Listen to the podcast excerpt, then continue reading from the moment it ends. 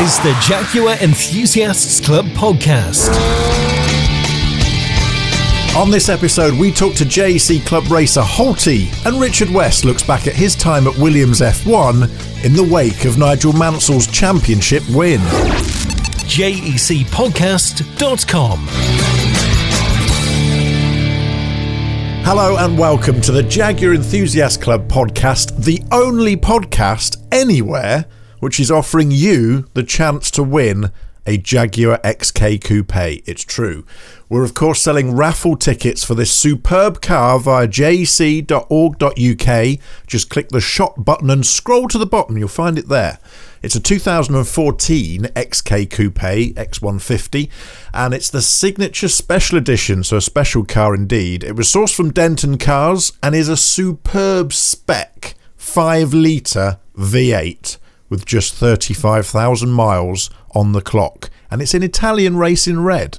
And it could be yours for just £2. That's how much the tickets are. And to start this episode, we have the first in our series looking at the stories from just some of the young people representing the Haemophilia Society, their story, how their bleeding conditions affect their lives, and how their community will benefit from the money that you raise.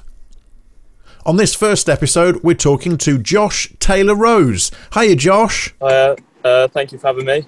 We talked to you in your car somewhere, and I understand you're just about to dash into work. Uh, tell us more about yourself, what you do for work. Tell us your story. Uh, yeah, so I'm uh, Josh, 24 years old, just finished university up at Loughborough.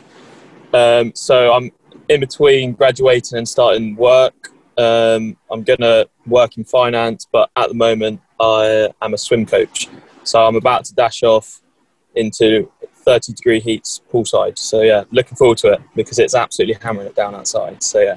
Tell us about why you're involved with the Haemophilia Society and how the Haemophilia Society and the community around it benefits your life. I'm one of the newer members uh, here at the Haemophilia Society, and I think it's benefited me because I went to an all boys school and it was a rugby school.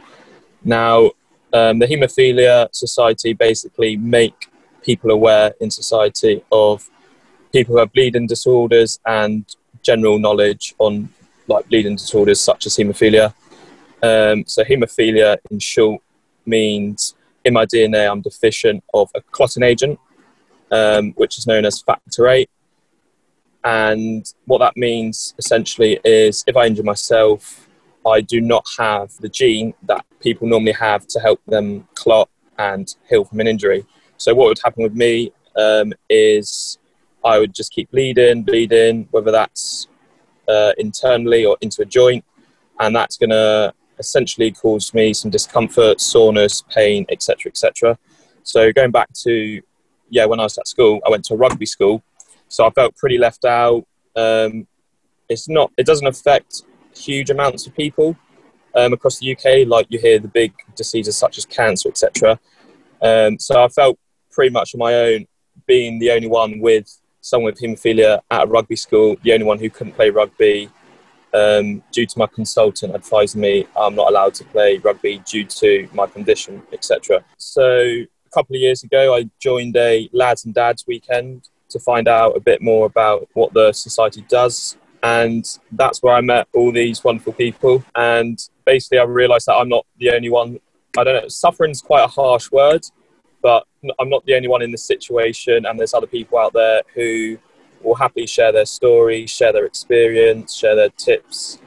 And that's what the society does. It just raises awareness and essentially spreads the word. And awareness is important, Josh, because if you get injured while you're out and about, either at work or out on the street or going about your daily life, there are specific things that then need to happen to ensure you're safe, aren't there? Yes. So um, wherever I go, whether it's abroad, to work, university, etc., I'll always have my Meditag around my neck, which says I'm a haemophilia, haemophiliac um, additionally, in my wallet, I've got a bleeding card which has got all the details um, of who to call, who to speak to, what not to have.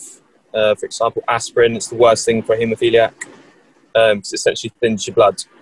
Um, and we don't really have great clotting factors in our body anyway. So thinning it will make it even worse. Um, so yeah, about five or six years ago, I'd say if you bumped into Joe Bloggs in the high street and said, "What's cancer?" they know exactly what it is, and you say, "What's haemophilia?" I wouldn't say people are as aware as it as I'd like to see it be in society, but essentially having that card means there's going to be no issues down the line if anything was to happen, if I was to go unconscious, or whether um, I couldn't respond to questions as such from the doctor or um, like emergency assistant team. Um, but yeah, essentially that bleeding card or my Meditag will hopefully prompt people to know what haemophilia is and how they should react in a worst case scenario. So, obviously, we're here talking about this because this is the chosen charity for the JEC this year in the raffling off of our fantastic 5 litre Jaguar XK sports car that you listening can win for just £2. Hopefully, more than that because you'll buy books of raffle tickets to support the Haemophilia Society. Uh, but, Josh, tell people why they should buy these raffle tickets and what difference it will make. Yeah, so um, the Haemophilia Society, um, obviously, like any other charity, they need donations to help them run. Um, a lot of charities rely on their donations to effectively operate as a charity, as such, not only to operate but also to help fund or donate to um, researches. Um, a current topical research right now is the uh, gene therapy studies out there, um, things like that. Um, if that comes to um, the commissioners and that gets passed for both forms of haemophilia X, such as type A and type B, I'm a type A, then that could potentially um, help a lot of us sufferers as such going down the line in the future. Um, it also helps with funding awareness for situations such as the blood inquiry. Um, so that's very topical right now, and yeah, hopefully, well, hopefully people spend more than just two pounds for one ticket. Hopefully they buy reels, but that money will go a long way. Whether that's research, as I mentioned, whether that's into public inquiries, whether that's just a general operating of the charity to help spread more awareness of what haemophilia is. Um, so yeah, dig deep in those pockets and get spending. You might win. Absolutely, that's the thing. It could be you that drives that car home. And Josh, in a couple of words, just sum up how the society has changed your life for the better. Uh, it's made me more confident. Uh, speaking to other people who have it makes you realise you're not the only one, as I previously mentioned. But generally, it's a, it's a good bunch of people who have a common goal as such. Like every charity, like every business in this world, we want to move forward from where we are today and yeah, we want to progress always. Like you can always be better, you can always do things better, and you can learn from living through operating if you're a business, etc. So yeah, I'd say in one word, the Haemophilia Society I would use as family. We're a tight knit family, so and I want that family to grow. Josh Taylor Rose, thanks for joining us. Thank you. Thanks for listening. So do what you can. Buy as many tickets as you can afford. They're just £2 each and available now from jec.org.uk. Just click the shop button, scroll to the bottom of the page there, and you will find the opportunity to win this fantastic Jaguar XK Coupe 5 litre V8. Memories of Motorsport. Richard remembers on the Jaguar Enthusiasts Club podcast. More stories from a lifetime in motorsport now with Richard West, as Richard remembers 1992 with us now, which saw, of course, the 46th season of the FIA Formula One Championship and it was won by the man who was the nation's hero at the time, Nigel Mansell. He broke all sorts of records doing it as well, the first driver to win nine successive races in his season at Williams that year. Richard, what are your memories from 1992 and seeing Nigel Mansell take the crown? Yeah, you're right. I mean, it, it was the, the nation's favourite. Nigel had this huge following in the UK. He became absolutely everybody's favourite driver. And to be fair to him, Nigel knew how to play the crowd. You know, he he was a very brave racing driver. He was super quick in his Williams era. And every time he appeared, anywhere he went, you know, Nigel was the man. And I think it was the Hungarian Grand Prix, wasn't it, when he crossed the line and won the championship. I, I'd left TWR at the sort of late in 91 And I'd been picking the heels a bit that summer, and I was watching Formula One very closely. And I was close to doing a deal with Texaco to get involved in a Formula 3000 team, which at the time I had an interest in. And I remember watching Nigel win the championship, and I thought, "Wow, that's really good news," you know, because a it focuses everything on British motorsport. Uh, but a few weeks later, when the Italian Grand Prix came round, Nigel had engaged with Frank Williams in a discussion over payments, and Senna at that time was by far the highest paid driver, you know, reputably being paid, or reputedly rather, being paid uh, a million dollars a race. And Nigel, having won the championship, felt that he, you know, should be on the same sort of money. And um, it didn't happen. And in fact, I remember it very well. I was watching, I think it was the Monza Grand Prix, and Nigel was on a live press conference at the end of the race. And Gary Crumpler, who at that time was one of the marketing guys who worked for Frank Williams, came up to him during live television and passed him a piece of paper which he opened. And it was Frank's final answer about what he was prepared to pay Nigel the next year. And obviously, Nigel was very put out by it. And he publicly said he wouldn't be racing in Formula One in 1993. And it created a firestorm. You know, Frank obviously received many thousands of letters of complaint, you know, about the fact that Nigel, the current world champion, wouldn't be racing in the UK because actually Nigel very quickly put together a deal with Carl Haas and Paul Newman and went to race for the Newman Haas IndyCar team in America. The relevance of that to me was that Texaco money went with him. Um, Carl had done a, jo- a, brilliant job of convincing Texaco that they would have, you know, the, the current Formula One champion in the CART series, the IndyCar series. And of course, Texaco, it was too good an opportunity to miss. So they branded uh, Nigel and the team for the 1993 season. But for me, it had a real benefit at the end of it because many of the sponsors who were unhappy with what had happened with Nigel at the end of his championship winning year, when he went off to race in America, started to kick up badly. And Frank and I were back in contact through an old friend. And Frank said, Will you come back as Director of Sponsorship and Marketing Services and help us rebuild the team in Nigel's absence? Because you can imagine if you're a real British Nigel Mansell fan, the person who's taken his seat is none other than Frenchman Alain Prost. So that wasn't exactly too popular in some quarters either. So the 92 93 winter period for me was my return to Williams, but with a great interest because uh, I knew a number of the team very well and I knew Nigel quite well. And of course, there he was out there in America straight away, super quick in the car. And uh, as it turned out, you know, winning races immediately and almost the Indy 500 in the 93 season. Mm. How did you go about rebuilding things at Williams then after such a well PR disaster in many ways? They lost that key driver, and yeah, although being a British uh, racing team and a British constructor that had just won, yeah, as you say, people weren't exactly the biggest fans of Frank Williams at the time. No, they weren't, and there was some really unpleasant stuff that arrived in the letterbox, you know, and on the answering machine over that winter. We set about a completely new strategy. I mean, we we really turned. Williams had had a reputation at the time for being brilliant on track and also, uh, you know, having very strong uh, driver pairings. But there was criticism, and, and I don't mind saying this, you know, on air. There was criticism from some of its sponsors about the way that they had been looked after, you know, during that period because results meant everything, and sponsor support wasn't to the level it was. I set about going around the existing portfolio, which at that time included Camel cigarettes, RJ Reynolds, we had Labatt's Brewing on the car. We had Canon, uh, obviously, you know, as a Japanese sponsor. And we really went into overdrive. Uh, we went and visited with Frank, uh, you know, with me on, on, many of the visits. We went and saw the sponsors. We went to their PR agencies. We really put down a very solid case for just how strong Williams was in an engineering sense and a commercial sense with me restructuring the department. And it, you know, I had some brilliant people there at the time uh, David Owen, uh, Anne Bradshaw, the, you know legendary press officer Annie really. Annie came over from CSS. We were joined by Jane Gorard, who I knew very well from my days at Marlboro, where she'd worked for an agent. And then there was guys like Ian Cunningham and Gary Crumpler. And we set about restructuring the department to give maximum returns away from the circuit because we were obviously hugely confident in Prost and Hill for the 93 season.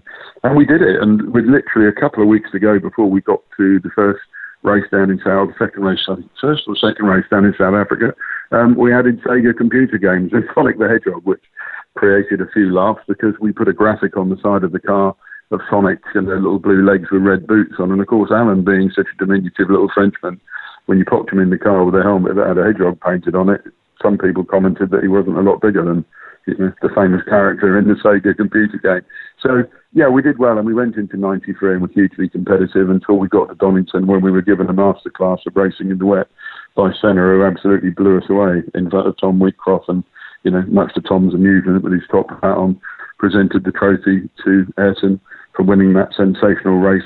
When I think he went from seventh till fifth to leading the race through the Craner curves in the wet, which I don't think too many people have done before or since. Well, of course, it then led on to Damon Hill taking the World Championship, uh, which sort of brought things back to Williams in a way. And after those, they were really the heydays for Frank Williams and his team, weren't they? Does it sadden you now to see what has ultimately become of the Williams team? Well, a two pronged answer to that. It, it, it also meant that Nigel came back as well, because in 94, you're 93, we were absolutely dominant, you know, with with Pro, uh, with Prost and with Damon. But in '94, when we lost Ayrton at Imola, we were faced with the incredible challenge of what do you really do when a the team and the world of Formula One was in such shock. And when we went round and polled all of our sponsors and the Renault dealership worldwide, it came back that we needed somebody very, very strong. And in fact, um, I was tasked with going off to America to meet with Carl Haas, sadly gone now, but I met with Carl in Chicago and with Bernie on the phone we negotiated a deal to bring Nigel back to do four races for us um, at the Rothmans Williams Renault team. And the reason that everybody polled for Nigel was that A, when you look back at some of the titanic battles that he had with Senna, you know, the Barcelona with their wheels interlocked inches apart at 200 miles an hour at the end of the main pit straight, people had an immense respect for Nigel, and the people within the factory at the Williams factory had an enormous respect for Nigel. And, you know, with Bernie's assistance and a great deal of negotiating down in Florida and with Carl's approval, Nigel was released to come back and do four races. And we took him to Brands Hatch and did this enormous um, press launch of him in the car, which attracted tens of thousands of people to the circuit. The circuit allowed the gates to be open for the public to come in. Nigel played to the crowd, and of course, whilst Damon tangled with Schumacher in the hairpin at Adelaide on the final race of that championship year, Nigel went on to win the race uh, in the Rothmans Williams Renault FW16B, I think it was. And of course, it won us the Constructors' World Championship. So, yet again, Nigel, you know, his head was held high and he did an amazing job. But the following year, Frank released him again and off he went to McLaren, and it wasn't such a happy time. But it was the glory era, as you rightfully say, for Williams. And I think difficult times in Formula One, and clearly, you know, difficult times for Williams over over the recent seasons. And I do hope that somehow, however it's achieved, whether investment in the team or you know people come in and share or buy ownership, I do hope it gets the name back up there because 17 World Championship titles and 117 race wins, it deserves to be up there mixing it with the best, not down the back of the grid where it currently is. Tom Robinson from Swallows Independent Jaguar is next with his racing diary.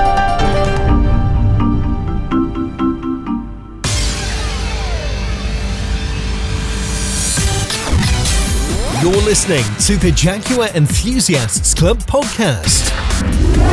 Now we've actually got a test day this Sunday. Um, we managed to get one over at Pembrey, which is a couple of hours for us over in Wales, which is quite a short circuit. Um, not one I've actually driven, so that should be pretty good. But since then, um, we've had the car in the workshops.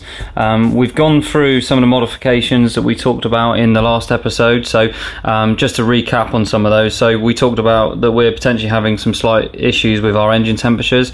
So we've come up with a couple of modifications on that note. So is what we've done is um, we've added some ducting to the front to try and direct air through the front intercooler and into radiator so there's no room for any of the air to travel around it rather than through it. We've got quite a lot of uh, front surface air on the front of the XJ with some quite large air gaps around around each side of the radiator so we've managed to block those off and, and try and force as much of the air through that so that's one of the points that we've looked at and we've hopefully addressed and we've also just increased the um, the duty cycle very slightly on the water pump just to speed that up in the hope that we're going to keep in control of these engine temperatures. Now, looking at the weather, it looks like we are potentially going to get a dry test day, which would be good. Is is really what the car needs to be honest. Is we've we've had a lot of driving in the wet this season so far with very limited track time. So with such a new car, we are sort of trying to iron out all of these niggles and get ahead where we can. So we've also had the new wheels arrive from Braid Motorsport. So this was um, where we were talking about we're trying to shed as much weight from the vehicle as possible,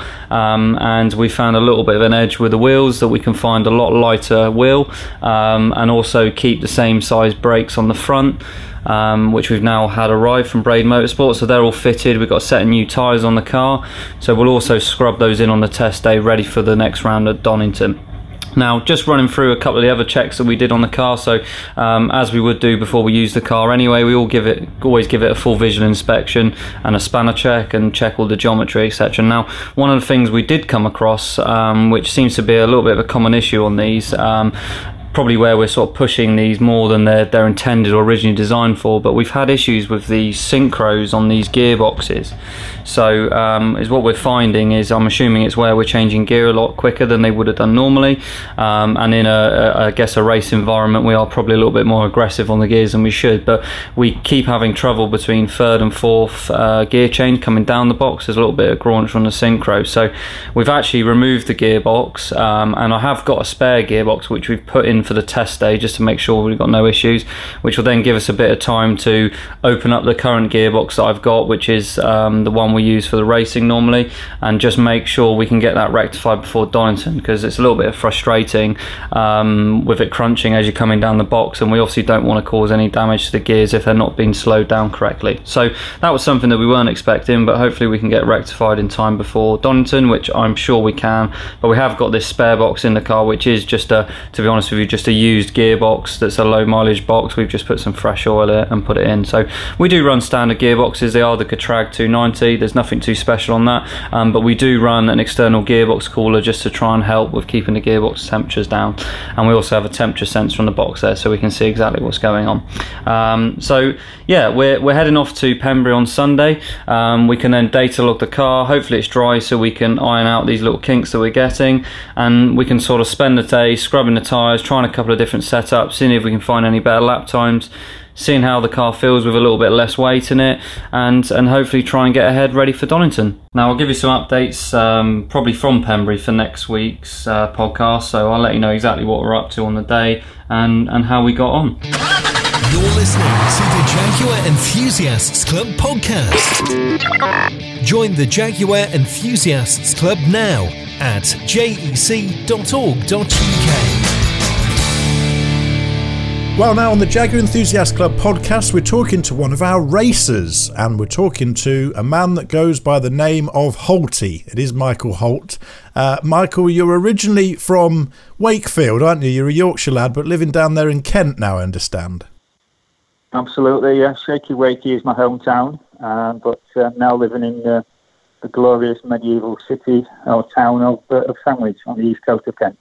Very nice. And uh, running a uh, office interiors business down there, I trust all is well with you through these challenging times. Uh, yes, not too bad at all. Thank you, Ryan. We've had a, a, a bit of a uh, stop-start year, but things certainly seem to be uh, picking up as we uh, progress into the year.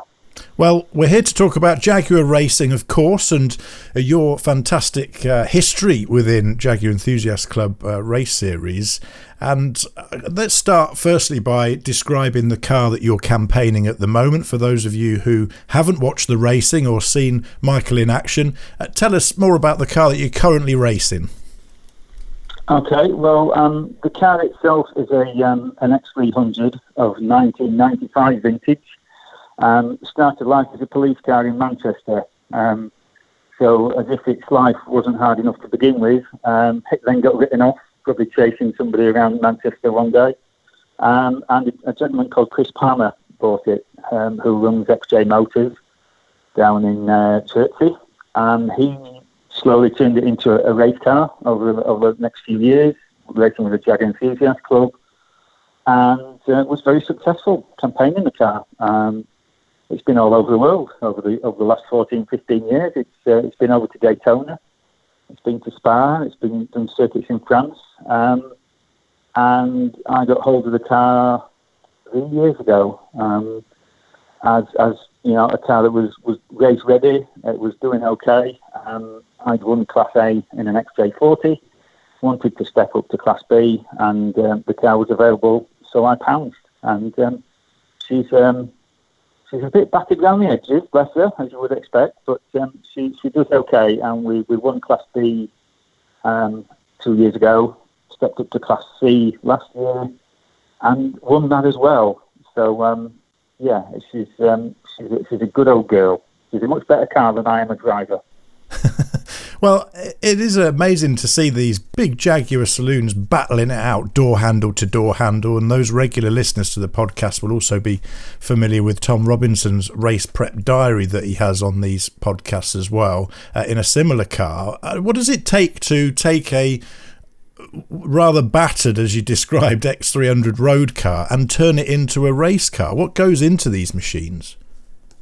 Um, well, that's a very good question, and you're probably better off, off asking Tom those things. But in, in all honesty, um, because the, the car, is, as, as I said, I bought it as is. But you know, other than you know, you make a few safety changes to it. So you, have got to stick a roll cage in there. You've got a um, plumb uh, fire extinguisher in there, you know, electric cut-offs, all that type of thing. Um, and then it's just a case of getting the weight out of it, because if you can imagine, you've, you've got a weight is your uh, your enemy as far as racing is concerned. Everybody will tell you that, and it's something I've certainly learned over the last few years. And um, so yeah, it's a matter of cutting out all the door skins, cutting out the rear bulkhead, fiberglass panels where you can, take the glass out, replace them with perspex, all these types of things. So it goes from being a, a luxury Jaguar road car to being a, um, a very stripped out, noisy bean can with, with um, engines of various sizes and specifications up front. And um, yeah, we just, then just thrash them as, as hard as we dare, to be honest. And of course, once you've prepared your car, then you need to prepare the soft squidgy bit that sits behind the steering wheel. And of course, driving a race car is a particular set of skills. What's your personal story and how you got into motor racing in the first place and ended up here? Uh, well, I'd, I'd, go back to your comment regarding soft and squidgy. I'd, I'd, yeah, that, that, sort of describes majority of the JEC races, to be honest. um, I guess um, I've, I've always had an interest in Jaguars. So uh, my father's had one, and you know I was the guy getting my dad half in spanner to, to do something or other, whether it be under the Mark 10, 420G, XJ, whatever. Um, and so I guess petrol and, and fumes were in my blood. I got into track days over the years, again with various different cars. Um, and then Facebook did its worst. And, you know, one evening sat there browsing the pages as you do, and uh, lo and behold, uh, a car came up, and it was again race prepped, had done its job. Somebody was moving up a class. Um, went to see it. Um, took the wife, which is always a, if anybody's looking to do this, my advice would be always get um, the the partner to buy into it as well um, and get their approval because it takes a lot of time and a lot of effort and a lot of commitment to do this, believe it or not. So you need them on side. Um, so yeah, it's just so, and the, the, car came available. I did the deal. A week later, went down with a, a bundle of cash and a trailer, and, and, next thing I know, I'm doing my ARDS test, which enables you to um, to get out there racing. And uh, yeah, before I know it, I was sat on a grid at Snetterton, um, surrounded by lots of other Jaguars making lots of noise, and couldn't actually couldn't wait to get going. It's fantastic. I haven't looked back since. Tell us about that ARDS test because those who are in racing have all had to do one at some point or another. Uh, uh, but to some, it might be a complete mystery as to what that actually involves. Just describe it for those people who've never come across it before. Okay, well, again, it's very, very simple. Um, basically, oh, you don't need to be able to race. What you need to understand is, is what the car is doing. So you're, you're taken out uh, by an instructor uh, for a half hour session basically on, on a track uh, on in their car. Um, and it's, it's just knowing how a car handles. So, you know, when to brake, how to accelerate, how to turn, which all sounds very simple, but it's a little bit different on a track from, from being on the road. Um, and, you know, changing gear or that type of thing. And then it's a simple multi choice questionnaire examination afterwards. So, again, fairly straightforward. An afternoon at a circuit. Um, in all honesty, I, I, I did a track day uh, the day that I did mine as well to make the most of it. And um, yeah, it was very simple, very straightforward, and not hideously expensive. And of course, then the real learning begins when you finally get to your first grid and you do your first race. But I'm um, picking up on something you, you mentioned there and you touched on was the level of commitment that you have to put in as a club racer. And just explain a bit more about that because you spend literally every weekend or every other weekend on the road with the car on a trailer getting to all the different venues across the country, don't you? It does take a lot. It, it, it does. And it, it's but you know what? I wouldn't change it for the world. It, it's it is a commitment, both physically, financially, mentally, all of those things. Um, uh, it takes a bit of um, takes it out of your liver as well. Let's not let's not the, the, the, the evening activities. Um, but it is it, it is worth it. So yeah, usually we do six weekends a year. Um, usually sort of once a month, uh, and that historically is comprised of going up on a Friday, staying on circuit Friday night, qualifying Saturday morning, race one Saturday afternoon, and then race two sometime on Sunday and travel home. So it, it, it's a weekend away, and it, again, depending on where you are geographically, um, that can be a, a, nice, straightforward weekend, or it can be a, a god awful weekend. And um, sadly, with me being in East Kent, if it's not Brands Hatch, I've got a long way to go. But um, it, it's worth every mile. I, I, I, I wouldn't change it for the world. And then, of course, sometimes you do all of those miles. You turn up at goodness knows o'clock in the morning, and uh, like we had at Snetterton two weeks ago, it gets rained off with torrential rain, doesn't it? But it's all part of what you have to put up with when you're racing. It can happen. Snetterton sums it up really well. I, I qualified at Snetterton way down from where I should have been. There was a problem with the car the, the limited slip diff wasn't doing its job. Um, so it wasn't limiting nor any of the slip. Um, so every time I was trying to um, come out of the corner, was spinning up the inside wheel. Uh, this is a genuine race driver's excuse, by the way. I'm not making this up. Um, so, um, so we, yeah, we, we qualified way down from where we should have been, and my only hope there was rain. Um, so we spent, and a few of us, you know, when we realised that Tom was on pole on a fast circuit and his beast of an X300, we thought we're in trouble here. And so my only hope was rain because you know, I, I, do I do like it in the wet. So we did a little rain dance, a few of us. Um, I think in hindsight we probably overdid it uh, because as, as, we were down there in the paddock, uh, in the assembly area, actually waiting to go out for our race, it started to rain. And so I'd gone from a, a lower thinking, I'm not going to enjoy this race, to thinking, oh, you know what, here we go, come on, rain. A little bit of a smile across the face. Then it really kept coming down to the point where actually you couldn't see outside the car. Because bear in mind, the cars have had all the heaters and all, and all that type of thing taken out, so they do tend to mist up on the inside, which can be interesting. Um, to the point where the heavens really did open, and then it was a point of back to that very low moment again so all in the space of about half an hour, going from low, high, back to low again. Um, but yeah, it, it's all racing, and that, that's one weekend. But other weekends you can be out there, and you have a fantastic three days. Other weekends, you know, you think that's it. I'm going to pack it up and fill, fill, fill in the towel. But then you sort of reflect about it and realise that actually you're having a really good time with some really good friends that you've made over the over the years, and you can't wait to get out there again. And that friendship's important, isn't it? I get the feeling that the paddock at the JEC races is a little bit like the meeting of a family, really. And uh, when I was preparing for this interview, I sort of asked around and I found out some things that you're famous for. Uh, firstly, famous for being called Holty up and down the paddock. Also, famous for the fact that you can't operate with in the morning without your morning brew. I'm told that. And also famous for your barbecue spicy sausages. Tell us all about that. Well, I mean, there's a secret, obviously, but um, yeah, when you, when you talk about us being a family, it's more like the Addams family, quite honestly. But we are a family, I think, yeah. Um, and yeah, no, the old sausage, you can't beat a sausage. Um, and any race driver will tell you that um, without a sausage, you can't function. So we have a, we're very lucky down here in Sandwich where I live, where we've got a, a sandwich um, sausage shop. Um, and fantastic butcher makes his sausages and um, yeah, we just sort of make an effort, really. I, I think the Jag races are very different from anybody else in the paddock, um, in that we are just one one team, and we're, we're all we're all in it together. You know, don't get don't get me wrong. When the red lights go out, we all hate each other.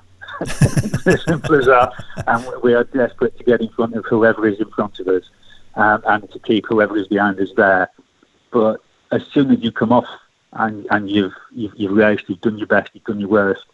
Um, yeah, it's all handshakes or elbows as it is nowadays, um, and it, it is. And you know, I, I do whatever I can to keep us all together, whether it be having a few beers, making a barbecue, whether it be the, sausages or, or, or whatever it needs to be. We um, we're a good set of guys, and uh, again, a good example of, of that would be my first season. I had a, a bit of an off, shall we say, um, and me not being the best with the spanners.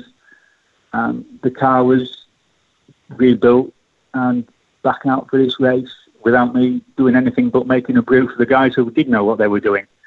So um, it, it, there's a real camaraderie about it, which you just don't see with other races in the paddock. It's, it's um, and again, I'm not just saying that, but I, I think the people that the other guys that we race with um, would also admit that uh, I think they're a bit jealous of our camaraderie, to be honest. Mm-hmm.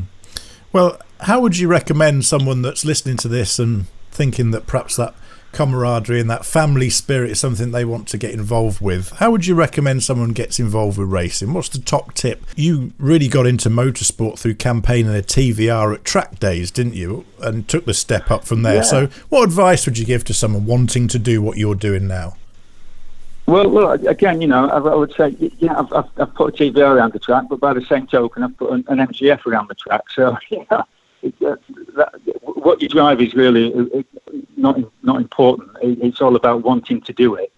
And and if you if you're really keen and you've got an interest in this, then I would suggest first of all make contact with Colin Porter at the JEC uh, and Chris Robinson, um, who run our racing for us, and, and they're doing a sterling job.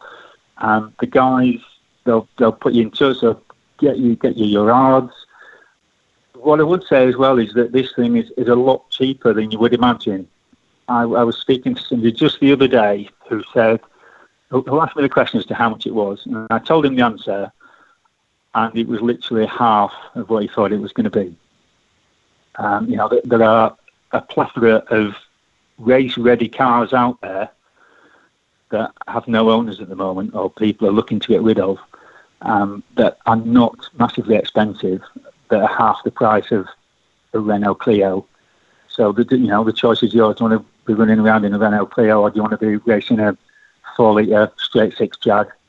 Um, I know what I'd be doing. Um, and and yeah, you know, make some inquiries, ask ask the relevant questions, but above all, just be prepared, um, which I wasn't. so, so um, I, I, would, but again, what we tend to do as well within the JEC, and again, I was very lucky, is you know, your your first year, you, you're like a headless chicken. You don't know what you're doing, where to scrutiny, where to go for scrutineering, uh, you know, what kit to buy, you know, oh, what tyres to buy. Do I need this? Do I need that? You, you, you always tend to find that somebody will always be able to give you good, honest advice and you sort of latch onto one or two people, and they'll really point you in the right direction. And, and again, I was very lucky, and um, so and again, Colin and Chris are, are ideal for that. So um, my advice is, yeah, speak to Colin, speak to Chris, um, do the sums, get the commitment of your partner if you have one to say that um, yes, my dear, of course you can go racing, and um, and get them involved and, and get yourself involved, um, and, and just get out there and enjoy yourself. Absolutely. Well, a perfect example of just how affordable it can be. Just recently, I saw an advert for a race prepared XJS, 3.6 litre car, uh, ready to go, turnkey for just £4,600. And that's the type of thing I'm talking about, you know. So that's an XJS, race prepared, ready to go for, for what? Four and a half grand? And so, in relative terms, JEC Racing, very, very affordable, as you say. And uh, if you are listening to this and you fancy giving it a go, you fancy joining this family and uh, meeting up with Michael Holt and his amazing sausages, um, why not give Colin Porter a shout? As uh, as as Michael says, you can get in touch with Colin very easily. Colin.porter at jecracing.org.uk, and uh, Colin will introduce you to the guys and get you involved with JEC Racing. To sum it up in a brief phrase, Michael, what's the best thing about JEC racing for you and some of the greatest memories that you have over your, your previous couple of seasons? I would say the friendships that I've built, um, the sausages that I've, I've eaten, the beer that I've drunk, um, and you know that first trophy that you get when you've you know you've worked your little socks off, you've got there, you've, you've put your romper suit on, you put your little booties on, you've gone out there, you've done your best, and actually you get something back for it at the end of the race. A special moment. Michael Holt, thanks for joining us. You're welcome. Thank you very much. That's all for this episode of the Jaguar Enthusiast Club podcast. Don't forget to keep in touch with us here on the JEC podcast via www.jecpodcast.com.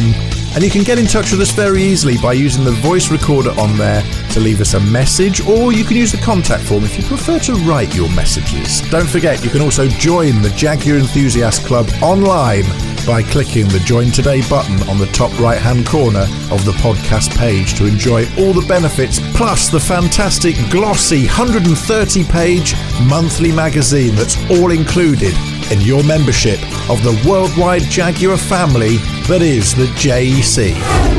This is the Jaguar Enthusiasts Club podcast. Subscribe for new episodes at jecpodcast.com.